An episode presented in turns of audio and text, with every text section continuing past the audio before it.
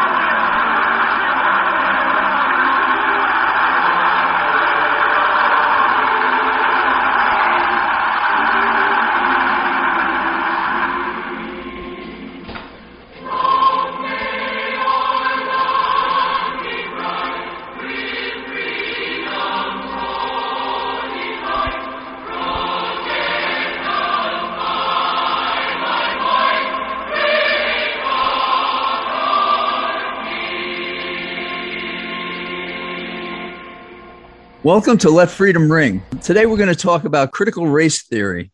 Across the nation, local volunteer school boards are under siege, as are public and private schools uh, more generally. The rallying cry is critical race theory, and the misunderstanding of what that means is abundant. It is the cover for, in my opinion, doing little or nothing to understand, ameliorate, or reverse racism in our institutions. Father Christopher Devron is the principal of Fordham Prep, a Jesuit school I attended just a few years ago. And I want to welcome you, Father. Thank you, John. It's great to be with you. The hard job in Jesuit schools is, is principal. I do not have that title. I'm the president. So I want to give uh, give credit to the principal and not steal his title. But Okay, so you're the president. Oh, okay. Well, I'm honored to have you as uh, as our guest today. You're from the northwest suburbs of Chicago originally, isn't that correct? northwest suburbs of Chicago, in particular, the mean streets of Palatine, which is where I grew up. and at an early age, apparently you had some uh, empathy and concern for those that were, uh, I don't know if the general term would be disadvantaged, but people that didn't have some of the opportunities you had. Is that right? For sure. I mean, I credit my parents. They were very socially active in introducing us to people and communities in poverty and helping us open our eyes to, to the blessings we had, as well as the opportunities others did not. And so we spent, you know, we spent a lot of time, especially around the holidays, ensuring that that we were giving to to families in need. And and that that deeply impacted me for the rest of my life. Now, you started out with a BA in poli sci at the University of Notre Dame. That, were you thinking of a political career yourself? I was thinking I wanted to be John Flannery. I wanted to be. uh, Flannery will I get you everywhere, right? Yeah. I definitely wanted to be an attorney, and that, and I actually worked in a big law firm summers when I was at Notre Dame. So I worked in, in a big Chicago firm, and and I think deep down I knew that that was not what I wanted, but it was sort of the path that others were were following at the time. If you were a liberal arts major, at a private university you were going to go to law school so that was that, that was sort of baked in for me in the 80s and that's what uh, that was going to be my path so you went to Loyola, though, to get a, a, master's in the history of philosophy. That seems like a, a, retreat a little bit from the active life of being a lawyer or a politician. Well, there's there's a step missing there, which is that instead of going to law school, I entered the Jesuits. And then as a Jesuit, I went to Loyola part of my, my, my formation. So that, that master's in the history of philosophy, I love philosophy. I thought I wanted to, and maybe get a PhD. Um, but that came to a an end after a couple of years to, with the masters and i moved on in my my formation as a jesuit makes sense and then you went to xavier university in louisiana right yeah so uh, so my story is that i even even before i entered the jesuits i i began to seek out diversity because i felt like even though i had these sort of touchstones of, of experiences as a child i didn't I, there were a lot of people I didn't understand, a lot of communities I didn't understand. And I wanted, and going to Notre Dame didn't really help me because, as great as it was in a classroom education, I was still largely around fairly affluent young people like I was. And so I realized that there was this gap in my education. So after I graduated from Notre Dame, I came to the Bronx. I taught at Cardinal Spellman High School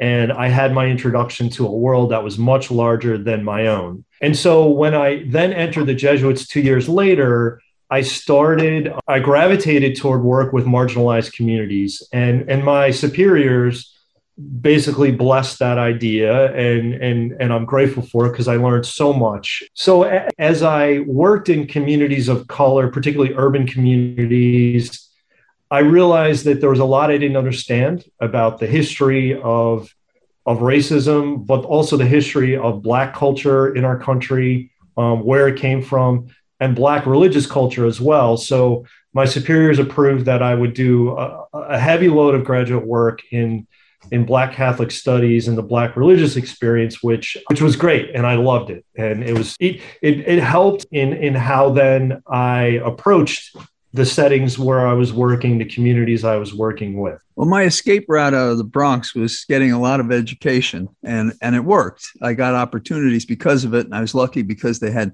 scholarship programs, including one I got at Fordham Prep, which in those days was a less expensive. Uh, uh, piece of education, uh, but I think it was four hundred dollars. You went on to Harvard Divinity School. You got a Master of Divinity from Boston College, and so obviously you decided to be to balance the experience that you had in the inner city with a heavy dose of insight into theology i would guess. Is that right? For sure. And that's you know that's really part of our, our tradition as jesuits is that we want to bring the you know the church to the world and the world to the church. We want to be in that position of, of intellectual inquiry because ignatius loyola the founder of the jesuits he wanted us to be able to interpret the signs of the times and the gospel in a way that's compelling to people and his belief was that, that this required an educated society of Jesus, which is what he founded. So he placed a premium on education. And for us as Jesuits, and then I think as lay people early on in the 15th century, as they 16th century, as they saw Jesuit schools for Jesuits, they then said, we want this for for us as well. And that's how we got started in education you know so many centuries ago. marvelous synthesis. Now the thing that brings us together is that i saw several months ago you wrote in the publication america the jesuit review an article entitled should catholic schools teach critical race theory?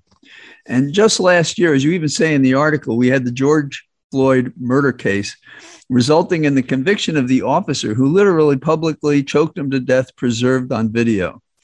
And the question then became was it just one or several people, or was it the institution? And the rallying cry around the nation was that we had racism that was endemic to the institutions themselves and weren't isolated individual acts. This and other examples of police brutality, it seemed, prompted the claim that this wasn't just one officer who was likely uh, racist, but that racism was endemic to the force. Is that a, a fair statement of the distinction that's being made in critical race theory?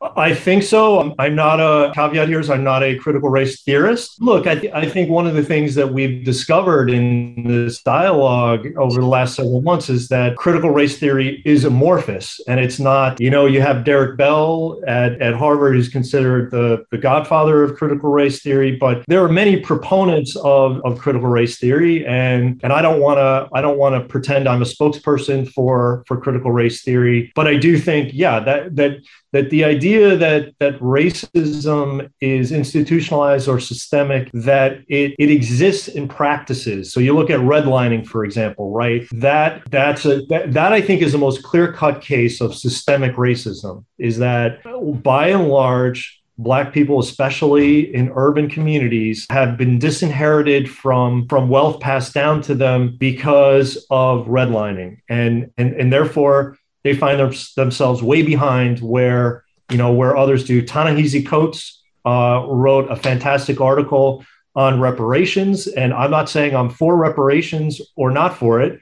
I don't kind of know where I stand on that, but the whole beginning part of the article was about redlining on the west side of Chicago and it, it, it presented a very clear case for as an, as an example of systemic racism that I it's hard to argue against it. You, you read it and it's laid out and it's very clear and he's not the only one that's done these studies, but I think redlining is perhaps the best example of systemic racism that we that we could possibly imagine. So racism is then socially constructed. Is that that's what you're saying? If you're redlining in conjunction with the banks and so forth, it, it's a it's a barrier to equality, to advancement, to enjoyment of life. It's discrimination. Yeah, and it's it's impacted generational wealth, right? Because if if you couldn't own your home, I mean that's a big that's a big indicator of family wealth, probably the most, you know, most valuable thing that's the value of their home. And if you were robbed from being able to own a home, which is what redlining did, and the way the mortgage game worked, you didn't have a valuable asset. You were robbed of valuable asset because of the color of your skin. That's the only way that you can you can understand it, right? Right. Now, if one is uh, indifferent in the structure, say to say,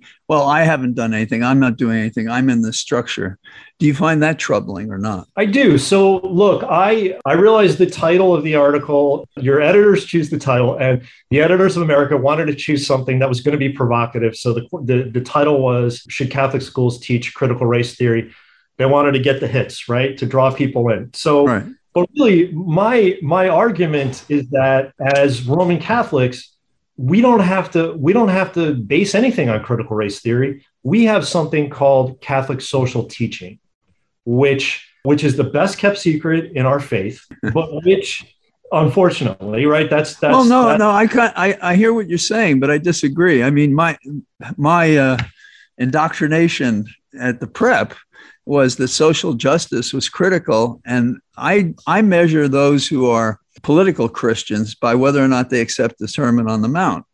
And that and other elements of those readings, you know, putting aside all the other philosophers that that find ways to approach living in a society with responsibility to others. That that's social justice. And I and I see a reaction among some so-called Christians, not Roman Catholics uh, necessarily, who, against that social justice. Why should I do that? And it's kind of the iPhone, iPad kind of thinking. I think after 9/11, in which people, it's about me.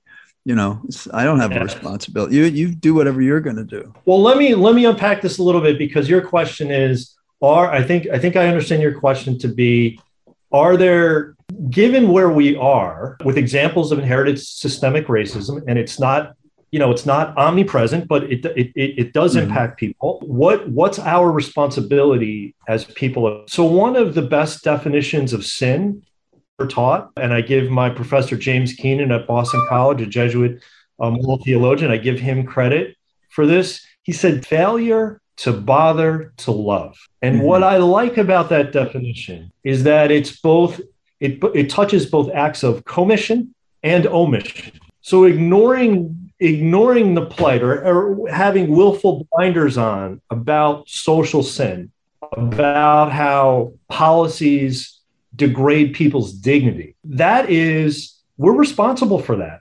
Uh, if you if you call yourself a Christian, you are responsible for the ways in which public policy degrade human dignity.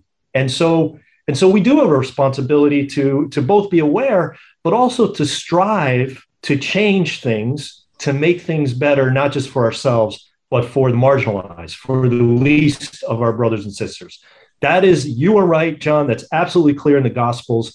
Um, but it's something that is ignored. And that's why I do think Catholic social teaching is a best kept secret because you may have learned it, but I think it's evident in, in when we hear a lot of Christians talk today that they mm-hmm. haven't learned it and that they're not interested in it and that they what they really believe in is individual individual purity and holiness and piety but as far as this this wider social awareness um, they're not necessarily uh, tuned into that well i guess you would say that to some extent the law is a two-edged sword. It has both created these constructs that have racist tendencies or practices and then we have the other side of the law like brown against the board of education uh, too slowly enunciating that separating uh, persons of color from others is not equality and is not acceptable, is unconstitutional. And then we had the massive resistance in the South, in a state where I now am, Virginia, which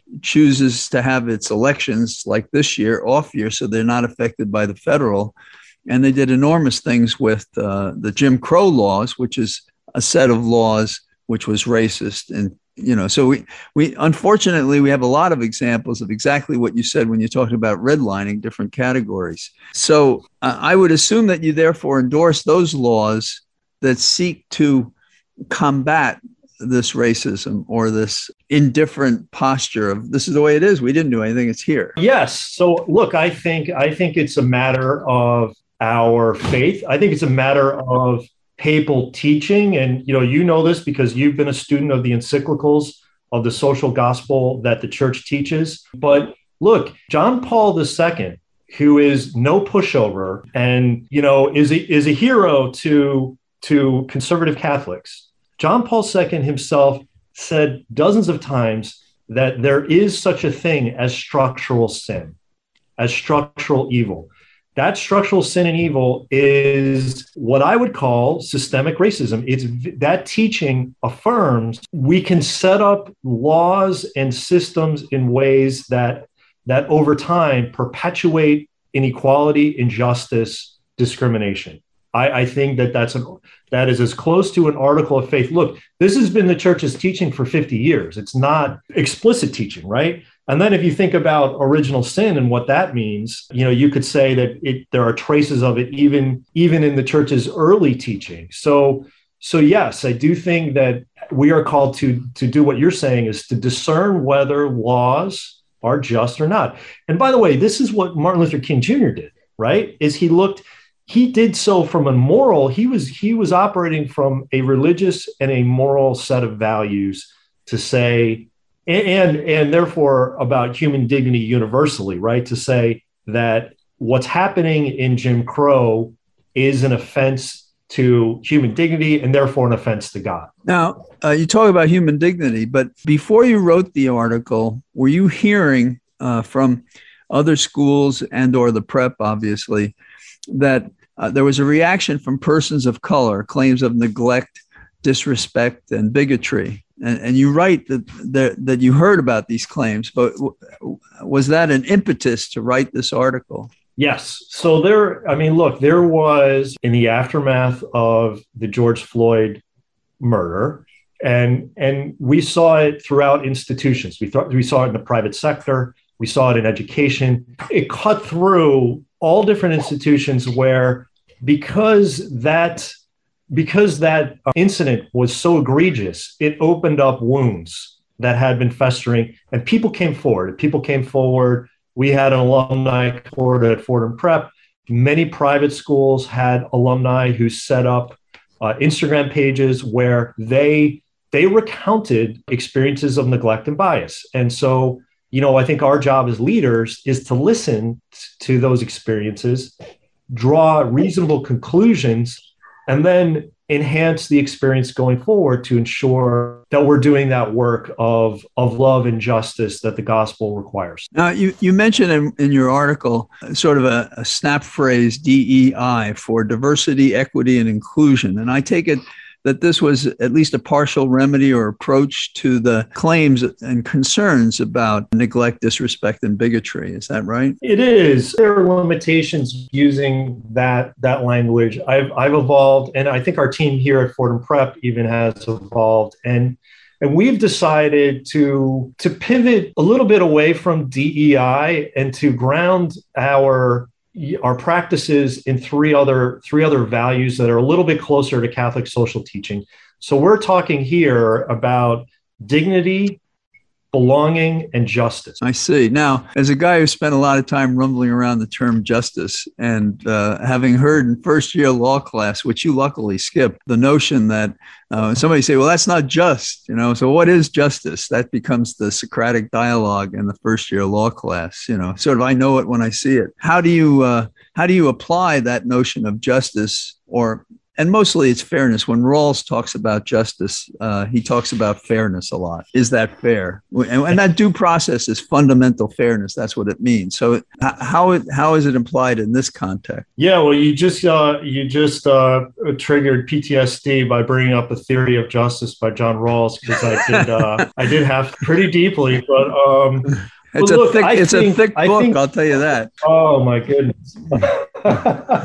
but I uh, look. I think for us in the Judeo-Christian tradition, justice is what ha- has a much longer strand that goes back to the prophet, the prophetic books in, in the Hebrew scriptures, and the actions of the prophets in defense of the widow and the orphan, in defense of the marginalized, and even even moving a bit out of the the Jewish world into saying, hey, there are this is this is universal. It's even beyond the, the designation of religious background, which you get hints of in the in the Old Testament, and then of course becomes even more pervasive in, in the New Testament with with Paul's embrace of the Greeks and the Gentiles, where there is this universal move to say that that justice and fairness, and a story like the Good Samaritan, right, where you're you're blowing up categories categories and you're saying everybody deserves this fair treatment, no matter who you are, no matter where you come from, no matter what your label is,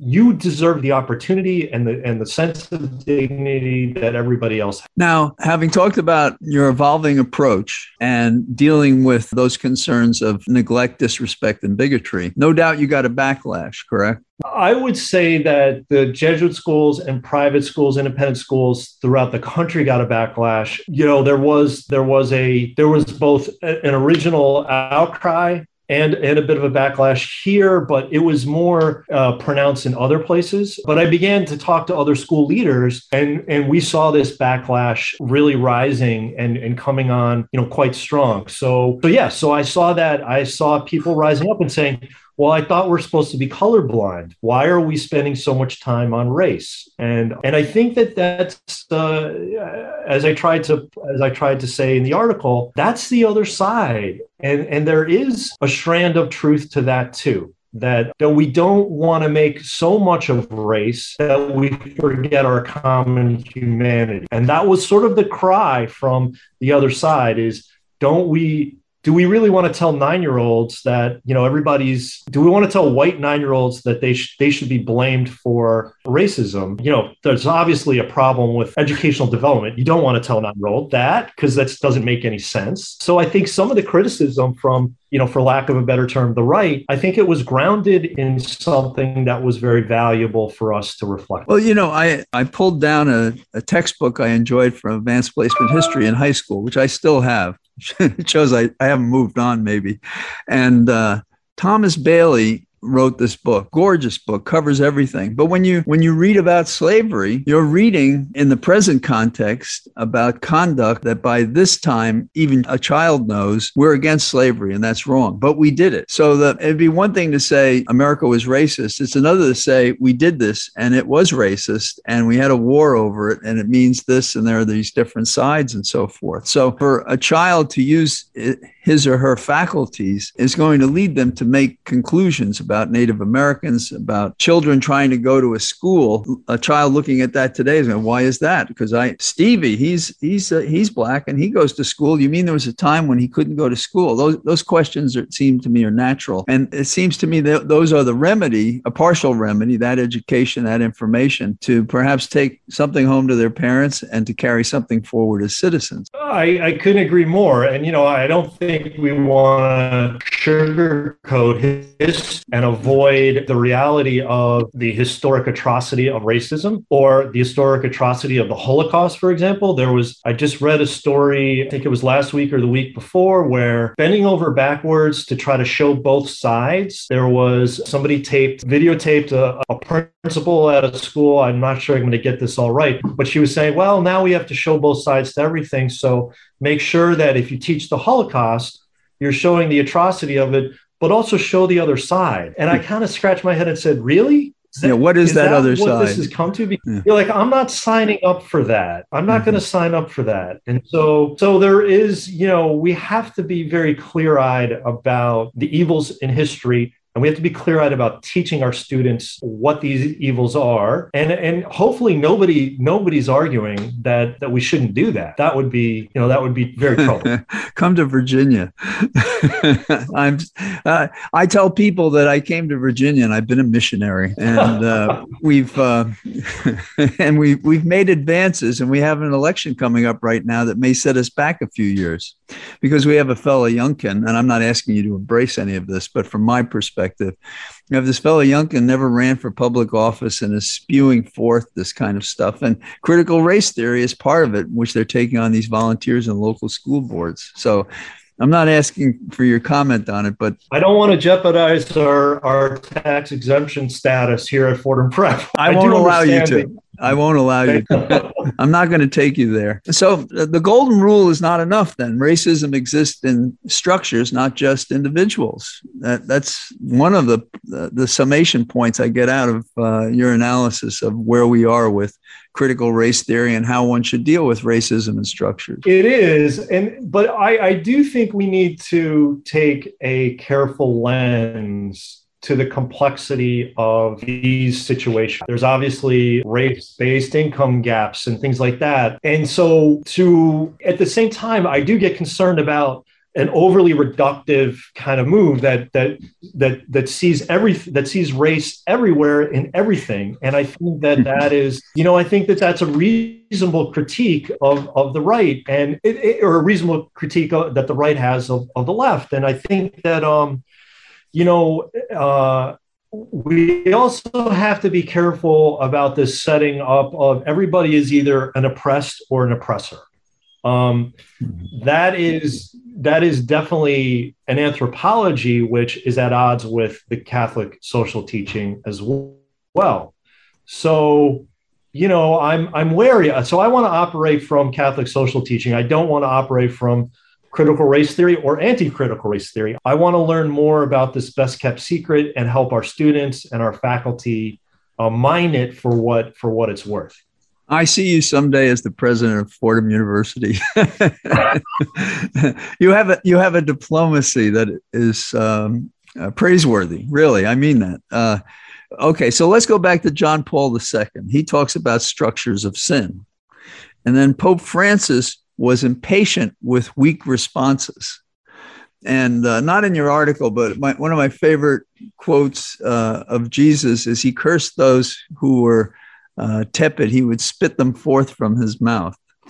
And I think that's in, in tune with Francis when he's talking about we don't want weak responses. And, and in many cases, we're not getting any response. I mean, you're obviously a spokesperson for dealing with this problem that's been historic and not just in America, but certainly we've had our problems. So, how do we reconcile the inert with the need to act better than weak, but to do something more than to just say the golden rule? Yeah, well, so Martin Luther King Jr. he had he had a phrase he used that that kind of puts it in a more positive spin. He talked about the fierce urgency of now.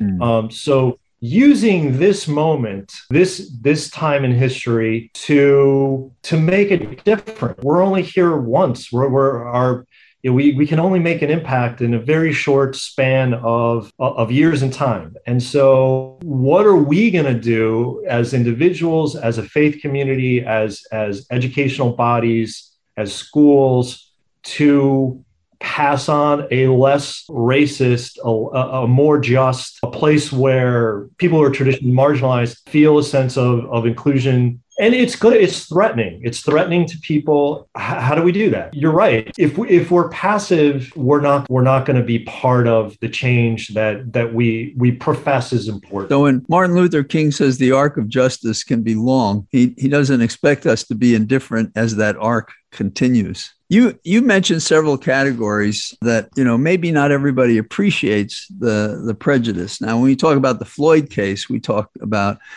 really an indifference to life. But beyond that, you mentioned there are longer sentences, that there's a different standard applied if you're a person of color as opposed to other people. In housing, of course, we have the redlining. Economics, there's a significant difference between opportunities to earn as well as what one earns. In healthcare, we have mortality greater among uh, persons of color. There's no question we have a host of possibilities for us to improve. Now, as the president of a high school, do you see in society what those minds that you're trying to train now. Uh, do you think they're going to approach these things and do better than the current generation, which is not doing well? I mean, that's our that's our goal and aim in Jesuit secondary education is that we graduate a, a, young man who is, in our case, we're all boys, but there's co ed Jesuit schools as well. So we graduate young people who are more just, who are more religious, who are more intellectually competent, um, who are more open to growth than than they were when they came. And so one thing, one very this is going to sound strange, but I but bear with me. One of the best things we do here. So we're located in metropolitan New York. Uh, we're in the Bronx actually. We draw from 120 zip codes. But one of the most successful programs I think we have about about this question is our students. Uh, a huge number of them every summer go to Tennessee to Appalachia to build homes for Habitat Habitat for Humanity. We have built so many homes in this particular uh, county that there's a, there's a road named Fordham Prep Drive. We've built 33 homes there. But you know what it does is, you know, one, one of the stereotypes you could could absorb living in New York City or New York metropolitan area is that the only people who are poor are are black people or are Latino people. To have our students go down to Tennessee and see, you know, kind of the hillbilly elegy side of of poverty is so eye-opening for them and it helps broaden their their sense of hey they're also you know poverty doesn't necessarily have a color. Yes you can look at, at statistics but unfortunately those statistics can blind us to the human experience. And for them to go down and build homes for largely uh, white people who are impoverished who are trump supporters uh, you know, and you see that you see the MAGA flags all over the place. Um, that's a really good, that's an eye-opening experience. And and ironically, I think that helps them be empathetic and sensitive to all people on, on the margins, because that is that universal sense of no matter who somebody is, no matter what their what their racial composition or or their background, if they're in need. Now, uh, you you do discuss some things that an educational institution could do, and I thought it would be you you say curriculum higher courses, leadership, and faculty. How do you see that working in uh, real time? And are you already doing these things? So we're, you know, we're undertaking a curriculum review. Actually, today is a, um, a non-teaching day, and all of our all of our teachers are reviewing their curriculum. And one of the things that we've asked them is, you know, let's ensure that there are voices and uh, representative uh, voices from from across the spectrum of the human experience when we're talking about literature. By the way, Toni Morrison is not. Toni Morrison is a is one of the best Catholic writers. She's Catholic, and if you read her books, you come away with a sense of the sacramental imagination that is similar to you put her up against Flannery O'Connor, and you have you have similarities and you sort of say, right. hmm, this is interesting. So, so we do need to look across the curriculum and you know i think all schools do and ensure that that there are representative voices and figures both in history and in literature but i say later in the article that this idea that we should you know throw out to kill a mockingbird because it may have some anachronistic uh, language in it, or it may use some racial slurs. Boy, you know, I have some problems with that too. So this should be done in a discerning, careful way. And and and and, and I feel like there's a lot of herky jerky decisions that are that are being made by schools that are not as thoughtful and careful as as we need or would want. Toward the conclusion of your your piece, you you basically, if I understand it correctly, have two courses that you think should be happening simultaneously. One is a reckoning, as I shorten, you know, your expression of the idea, and the other is that we reflect upon our common humanity. How do you see that working out? Cornel West, he um, he came out very strongly against the, the elimination of classics departments within a higher ed. And and I think that's a great example. You know, he he believed that people could find common humanity in the stories, the literature of people who are not like them.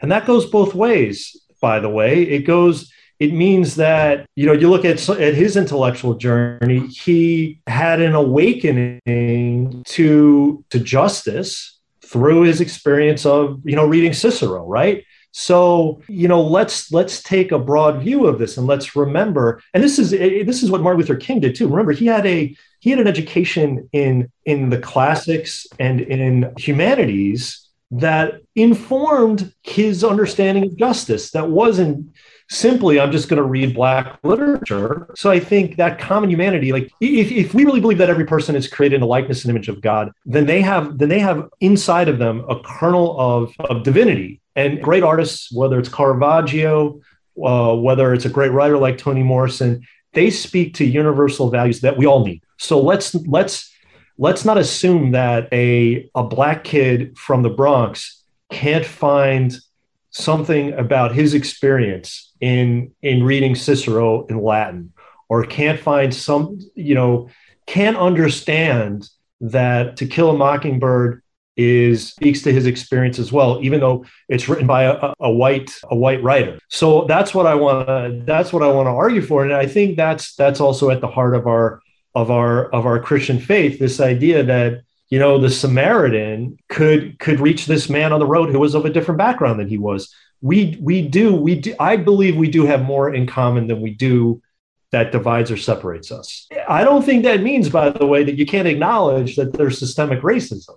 And this is where the both and is so important. That in Catholic teaching, frequently, we're not saying one or the other, but we're saying no, both these things can be held at the same time. And, and in fact, to hold both of these things at the same time, A, the reality of sy- systemic racism, B, our common humanity, is actually speaks to our, our human experience in, in a more profound way than to say, no, it's one or the other. I very much enjoyed our visit together uh, makes me a, a, virtual visit back to the prep, and I'll hope to do something in person sometime soon because it would be fun to walk around with you.